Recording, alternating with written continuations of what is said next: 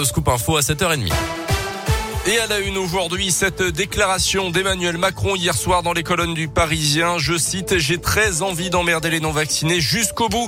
Le président de la République souhaite limiter pour eux autant que possible l'accès aux activités de la vie sociale pour ces 5 millions de Français.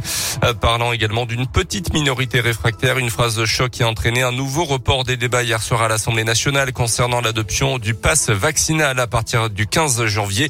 Dans ce contexte, la barre des 300 000 nouveaux cas positifs quotidien pourrait être dépassé aujourd'hui. On en était à 270 000 hier. Un nombre de contaminations qui donne le vertige, a reconnu Olivier Véran, le ministre de la Santé.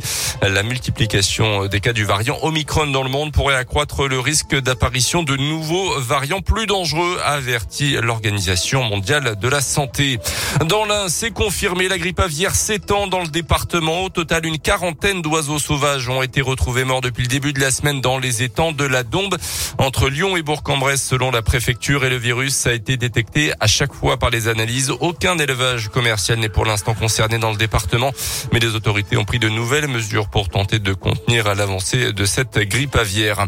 Pas de procès pour un père de famille originaire de l'Allier mis en examen en 2019 pour tentative d'homicide à Saint-Bonnet de Rochefort. La chambre de l'instruction de la cour d'appel de Rion a jugé que l'homme de 60 ans était pénalement irresponsable des faits reprochés son discernement ayant été aboli.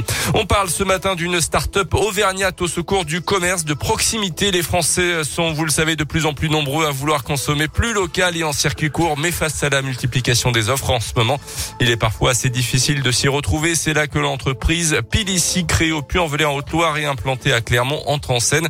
En croisant les infos de plusieurs bases de données, elle permet à un client de découvrir toutes les boutiques et tous les producteurs qui sont à proximité, même dans les plus petits villages d'Auvergne. Frédéric Courreau est le cofondateur de Pilici souvent, dans ces territoires, on manque euh, d'offres locales. Donc, on fait beaucoup de kilomètres. Il y avait réellement un besoin de cartographier, de rendre visible l'intégralité de ce qu'on peut trouver autour de soi. Ça peut être euh, le euh, fermier local qui a une offre de circuit court mais qu'on ne connaît pas parce qu'il n'a pas de boutique. Ça peut être un commerçant itinérant qui passe une fois par semaine dans le village dans une tournée ou qui est présent sur un marché à, seulement 2 km. Ou ça peut être ce petit commerçant qu'on ne connaît pas toujours parce qu'il n'est pas ouvert nécessairement tous les jours. On additionne aujourd'hui plus d'un milliard et demi de données pour présenter l'offre de services de quasiment un million de commerçants et d'artisans en France.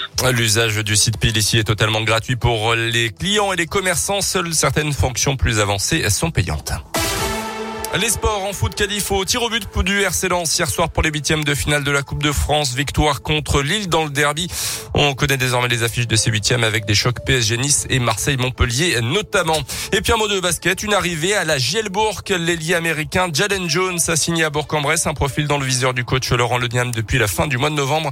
Il était sous contrat à Varese en Italie jusque-là. Notez qu'Alex Chasson et Maxime Ross sont incertains pour le match de championnat samedi contre Fos-sur-Mer.